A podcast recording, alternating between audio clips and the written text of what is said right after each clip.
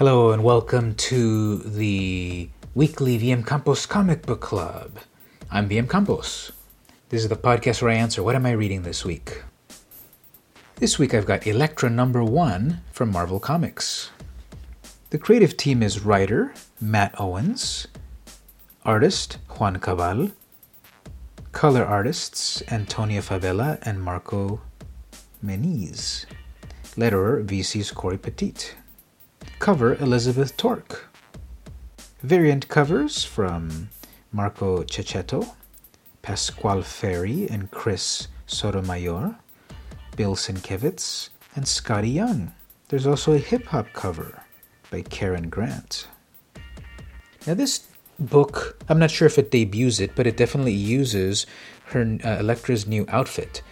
Elektra, of course, is a character uh, that's been in the Daredevil mythos for decades, and she's always had a red uh, outfit, uh, rather revealing but I guess it's necessary for her ninja acrobatics. This one has uh, comparatively a more conservative outfit, but it's still a skin tight ninja outfit, mostly black with some accents in red.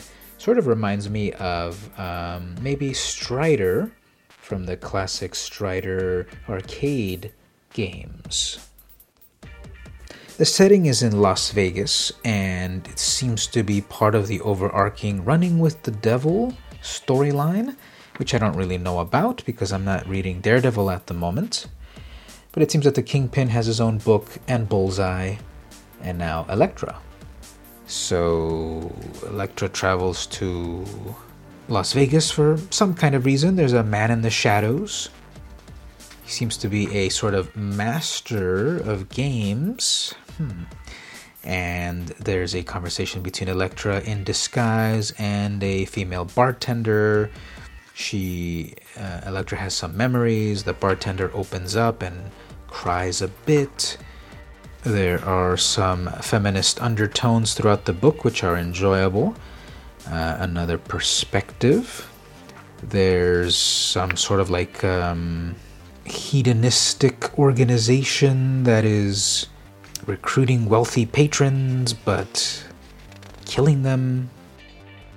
A little bit past halfway through the book, Elektra makes her ass kicking debut and takes out several of these bad guys, uh, really takes them out, uh, kills them pretty well. I don't think that guy's gonna wake up after getting a sai to the throat. Uh, looking at the cover, I don't see. It says rated T plus. So she kills a few people pretty violently and with good finality. There's a character that I've never seen uh, named Screwball, and kind of a silly looking character. But then the final page is revealed a villain who's been around in the Marvel Universe for a while. I don't know when was the last time he appeared, but I won't spoil it, of course.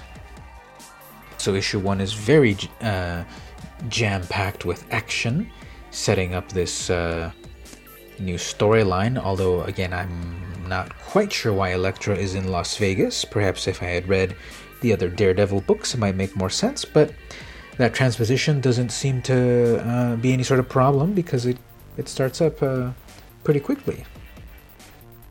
I'm liking the art. It's realistic, it's detailed.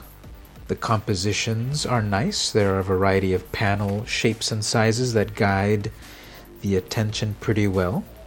When Elektra is remembering her past with the hand and Daredevil and Bullseye, uh, that's a rapid succession of panels contrasted with three panels depicting the same moment, which is a common technique to slow down time.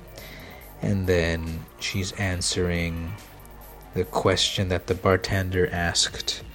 Vegas is a place for escape. That means people here are either running to something or from something. So, to or from? And Elektra answers, both. Neither. I'm still figuring it out. So this week I read Elektra number one. This has been the weekly VM Campos Comic Book Club. See you next week.